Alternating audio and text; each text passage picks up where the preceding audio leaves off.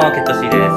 こんにちは、千川です。こんばんは、さんです。今日は、えー皆さんの、この辺はちょっとな、僕は乗り切れなかったなとか、まあ、バッドな部分っていうのをお聞きしたいと思います。ネタバレありのトークになると思いますので、そこら辺はご注意いただければと思います。じゃあ、もう一回また元に戻って、千川さんから。やっぱり僕あの一つの作品として見た時にやっぱり問題なのは何かっていうとやっぱりそのヒーローの存在理由を描くかどうかということなんですよはい。だから結局そのあの力がパワーがあったらヒーローなんじゃなくて、うんそのパワーにおけるその持った人間がヒーローになるためのその存在理由をきちっと描かないとヒーローじゃないんですよね、それは。だからキャプテンアメリカのファーストアベンジャーズはファーストアベンジャー、まあ、1作目なんですけどあれすごい今から考えるとよくできてるなと思ったのはやっぱり彼がやっぱりそのもともとひ弱な人間ででもやっぱり国に尽くしたくてって言ってその、まあ、強化人間になる、うん。でなったところで結局国債を売るための 操り人間されちゃったりとかいろんな経緯をやっぱりちゃんと描いた上であの今のそのキャプテンアメリカがいるんで例えばそのシビル・ウォーとかで政府と自分の立場が違ってその俺たちは俺の道が行くんだった時にも、まあ、彼の善意をやっぱ我々は信じることができるわけですよね。つまりそのやっぱり何が重要かというとやっぱりそのそれぞれにあるそのスーパーパワーを持ってるだけじゃなくてそれはどういう人間ででどういうそのすごいこう超人的な意志によってそのスーパーパワーをあの正しい方向に導こうとするのかっていうところに説得力がないとやっぱりただ無双な人になっちゃうんです。うんで僕やっぱりそのお話として一番問題だったなと思ったのはやっぱり彼女のそのいわゆるそのオリジンがある意味サスペンスとしてあの分かんなくなって継ぎはぎのイメージだけじゃないですか。あそこにある。なんとなく分かるのは、私は男よりも強くなってファイロットになるのよみたいなそれしかないんですよ。ざっくりとしたイメージの中であるのは。でその割にはもう超人的なパワーじゃないですか。だからキャップにあれだけのあのオリジンがあってでもまあちょっと人間より強いぐらいじゃないですかキャップは。だけどやっぱりマーベルキャプテン・マーベルはものすごくやっぱり強いわけですよ。多分まあダントツで多分強いぐらいの。でそれにやっぱりこう比類するぐらいにやっぱりオリジン、まあ、レゾンデートルっていうかですねやっぱり存在理由っていうのをやっぱり描くかどうかっていうところが大事だと思うんですよ。でそこは別にそのフェミニズム的なあのものでもいいんですよ。僕はあのそれについてはまた批判的になるけれどもそれは置いといてやっぱりどんな価値基準でもいいから俺は私はこのあのヒーローとして生きていくんだっていうその何か説得力。例えばそのバットマンだったら繰り返し繰り返し両親が殺されるシーンっていうのをうん。必ず入れるっていうのはそこなんですよ。でやっぱりその侍のスパイダーマンめちゃめちゃ良かったのはやっぱりその自分の過失によっておごりによってやっぱりベンおじさんが死んでしまったっていうところが結局やっぱりその自分にとってのやっぱりこう負債になっててやっぱりこうそれはもう取り戻せないんですよ取り戻せない負債を取り戻そうとして彼はやっぱりその正義の味方という過剰なあの人生を歩んでいくわけですよね。だからそういうものがないとやっぱりこう僕としてはやっぱりそこでやっぱりさまざまなやっぱりこれまでやっぱりこう MCU の中でやっぱりそのさまざまな経験を積んできたあのあのアベンジャーズの一員として、ポンとやっぱりあのキャプテン・マーベルがあそこに入ってきた時に、うん。ちょっとやっぱ僕はしっくりこないなかといってやっぱそのインフィニティ・ウォーでは例えばブラックパンサーが結構モブモブになってたじゃないですか、うん。あのあーそうですね。ああいうこともできるんだけどブラックブラパンはそんなに強くないんで戦闘能力的には。モブで済ませちゃってもいいんだけど、まあ財力。そうなんですよ。キャプテン・マーベルはやっぱりモブでは済ませられないんで、うん。多分相当やっぱりエンドゲームでもちゃんと使わないと意味がなくなっちゃうけど、そこでやっぱりどう使う。まあだからルッソ兄弟だからちょっとびっくりするような手を使ってくる可能性もあると思うんですけど、クソ兄弟がキャプテン・マーベルをどう扱うかってどう扱うかすごいテーマですね。ね、そうですね。そこは面白いですねそれはね。柔道論側の理屈ってすごく大事だと思うんで、だからそのなんなそのスクラル人とクリー人の戦いでしても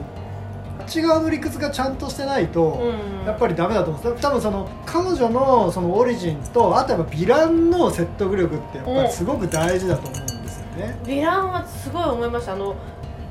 何と戦ってたのか結局はっきりしない。りしない。おクリー人は本当に悪なのか悪ではないのか、いやスクラル人を迫害したから悪なんですっていうのであればその悪の根本を直しにいかないと本当は何も解決しないんですけど、そうなんかそれでさ別にロナンと戦うわけでもなくうん。スクラル人のガードマンになったわけでしょ彼女は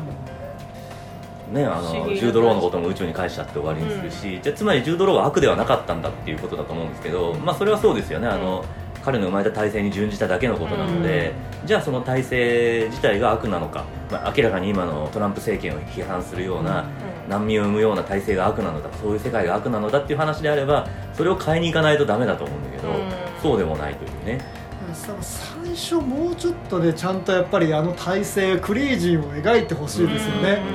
どういう中で彼女はどういう立ち位置なのかっていうので、あそれ全然分かんなかったわかんないです高度な文明を持った人たちなんだぐらいのことしか分かんないですよね。あとはあのなんだリベリオンみたいなことやってる人たちなんだ。なと感情を抑制してガン肩みたいなのがやって。そう。ここで一段落させてもっとまだまだ多分語り足りないと思うんですけど、丹子さんから見てもうちょっとだったなっていうところを一つお話しもうちょっとだったなっていうところ。いや積極的に悪かったなでも。いや私は嫌よでも何でもいいんですよ、から逆にもうちょっとだったけど良かったところっていう方がなんだろうそのキャラ萌えなの全部。猫かわいいサミュエル・ジャクソンとかフューリーの「猫ちゃんかわいいでしょね」もかわい。い、でキャロルも感じがいい。でクリクリニック長官じゃないや。あのメンデルストーンのスーツよしジュード・ローナーの安っぽいお綺麗な感じよし、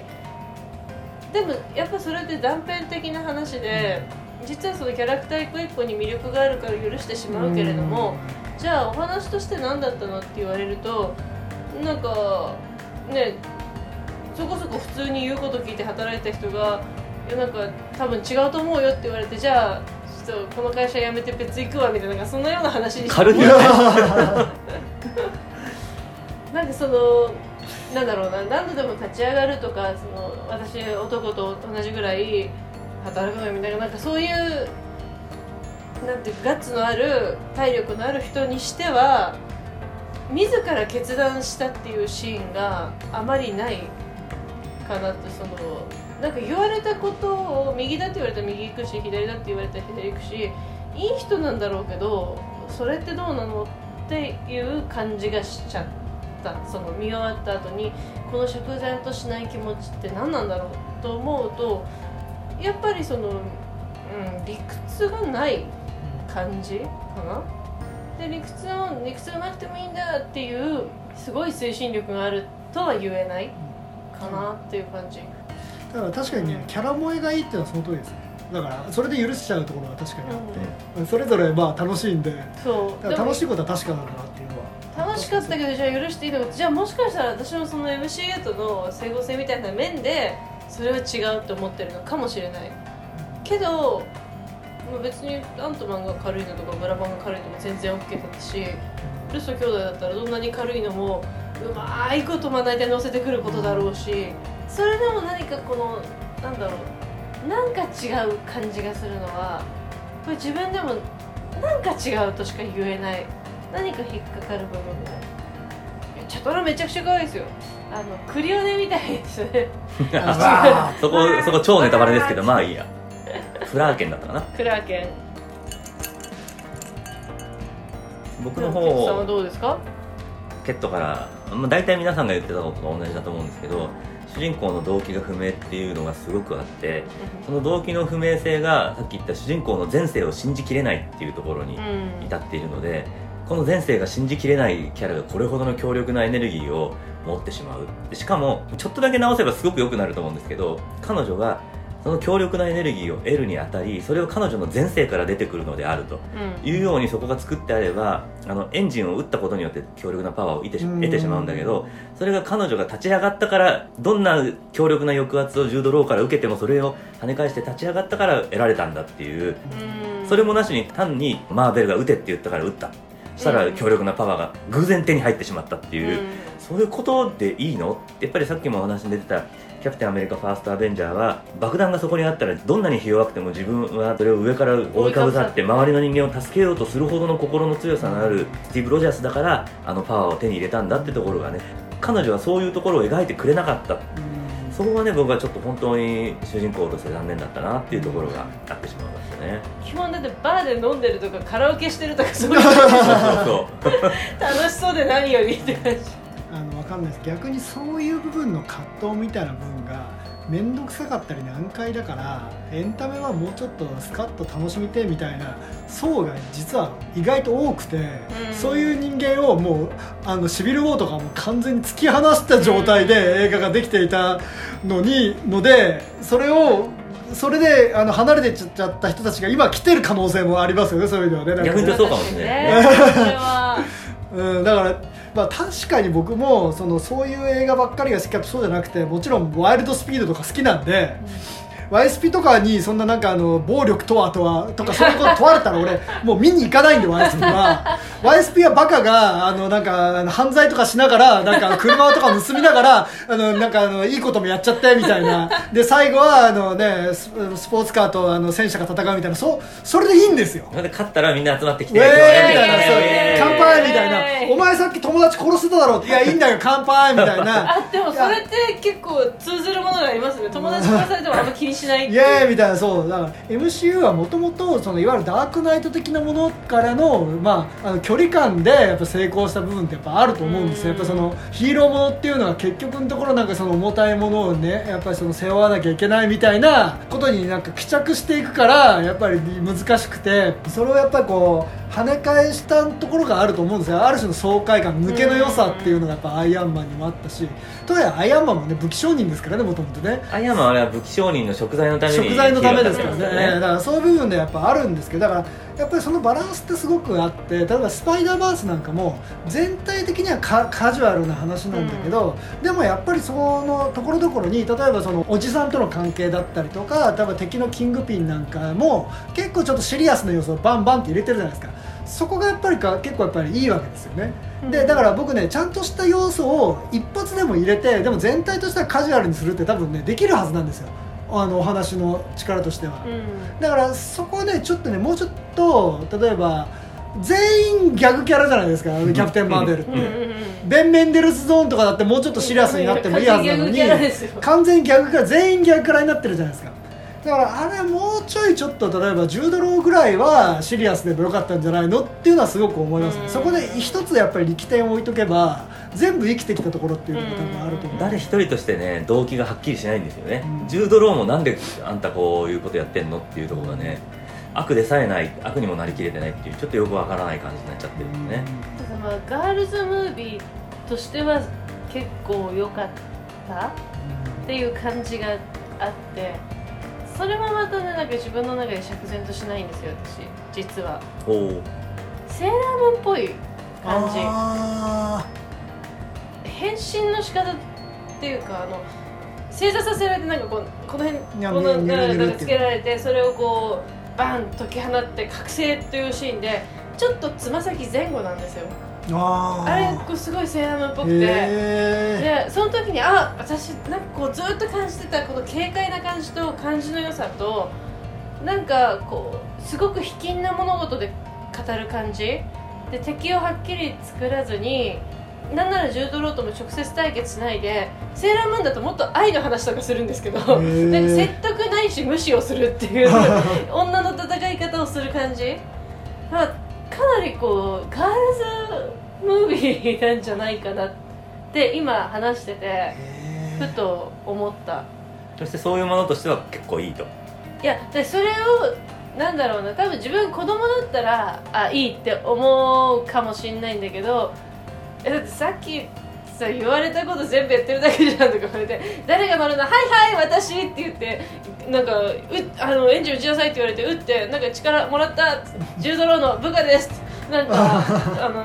ねメンデルスゾーンに言われたんでじゃあ私難民を保護しますってバカかっていう話じゃないですか。そういうんじゃダメだよって思って。まあでもどうなんだろう。どうなんですかね。なんかその辺がこう身につまされるような感じ。なんかそうそういうとこあるよね。自分もね。みたいな感じで。すごい面白いなと思うのはあのダメなところを語ってくださいって言ったらみんないいところを語り出したああっていうね。へそすみません。そういう意味で大変こう評価が分かれるというか難しいというか面白い多様なアスペクトを持った映画なんだなっていうところが今回感じられますね、そうならざるを得ないですよね。だからやっぱりこう僕はやっぱりヒーローもの自体はすごくやっぱりあのエンタメのようでいて実はすごいクリティカルなどうしてかってやっぱり正義っていう問題とやっぱりこう向き合わざるを得ないんでそうなるとやっぱりどうしてもやっぱり現在やっぱクリティカルにならざるを得ないわけですよ、だから YSP とかうまいのはそこら辺クリティカルにならざるなならなならなくてもいいわけですよ。主人公は基本的に泥棒なんで 車泥棒なんで。正義とかどこにもないんで。だからとりあえず、まあ、こいつらは車泥棒だよねって思って見てるんでだからあと仲間を守るとか子供を守るとかそのレベル。だけなんで だから全然あの何も考えなくていいところなんですよ。だからやっぱり正義とかなるとやっぱりどうしてもやっぱりいろいろ考えちゃうじゃないですか。あと MCU の中ではずっと、まあ、これ少なくともアメコミ映画の中でずっと感じられてるのがビジランティというものの良さがあるなっていうところですよね、だからそれはもう全然なかったですよね。だから、うん。あのキャプテン・マーベルにおいてはそのうんビジランティは、うん。あのいいのか悪いのかみたいな話は全くなくて、まあ、非常にすっきりしてる話なんだけれど。もそういう意味では本当にマッチョイズムがないですよね。なんか俺がこれをやらねばならんのだっていうのはなくてなんか割とあの私はレズだと思ってるんですけど姪っ子というかあのマリアの娘にはいなんか頑張ってねみたいな。じゃあ行ってくるねなんだそれってというわけでですね、えーいいところと悪いところとすごい話がいろんな方向に行って面白かったんですけれども 最後に一言ずつなんか締めていただいていいですかね？こいちゃん可愛いですよね。こいちゃん可愛いですよね。はい丹子さんの一言は今のやつだ愛情いっぱい注いであげますからね。だからもう本当にね社会実験なんで MCU は完全に映画の実験なんで何をやっても面白いんですよ、うん。だから僕はあのこうやってあの批判的なことを言っても楽しんでるんですよ、ね。はい。ははっきり言って。だから逆に言うとうんもうおっさんになると好きな映画しか見なくなるんで、うん。うん逆にでも MCU になると自分が好きじゃないもんでも見るわけですよ、うん。これ素晴らしいことなんですよ僕にとってだから、逆にそのいいいいとかダメとかっつってももうめちゃめちゃ楽しんでることは確かです私あのアベンジャーズの1回目の時のキャッチコピーが日本よこれが映画だっていうやつだったんで、まあ、これ賛否あるんですけど僕は明らかに映画史上の一つの巨大な事件だったので、あの時点ですでに。それに対するキャッチフレーズとしては正しくて。もうこの事件は俺たちはもう同時代に生きてることを感謝して見続けなきゃいけないですよね、それはもう映画好きとしては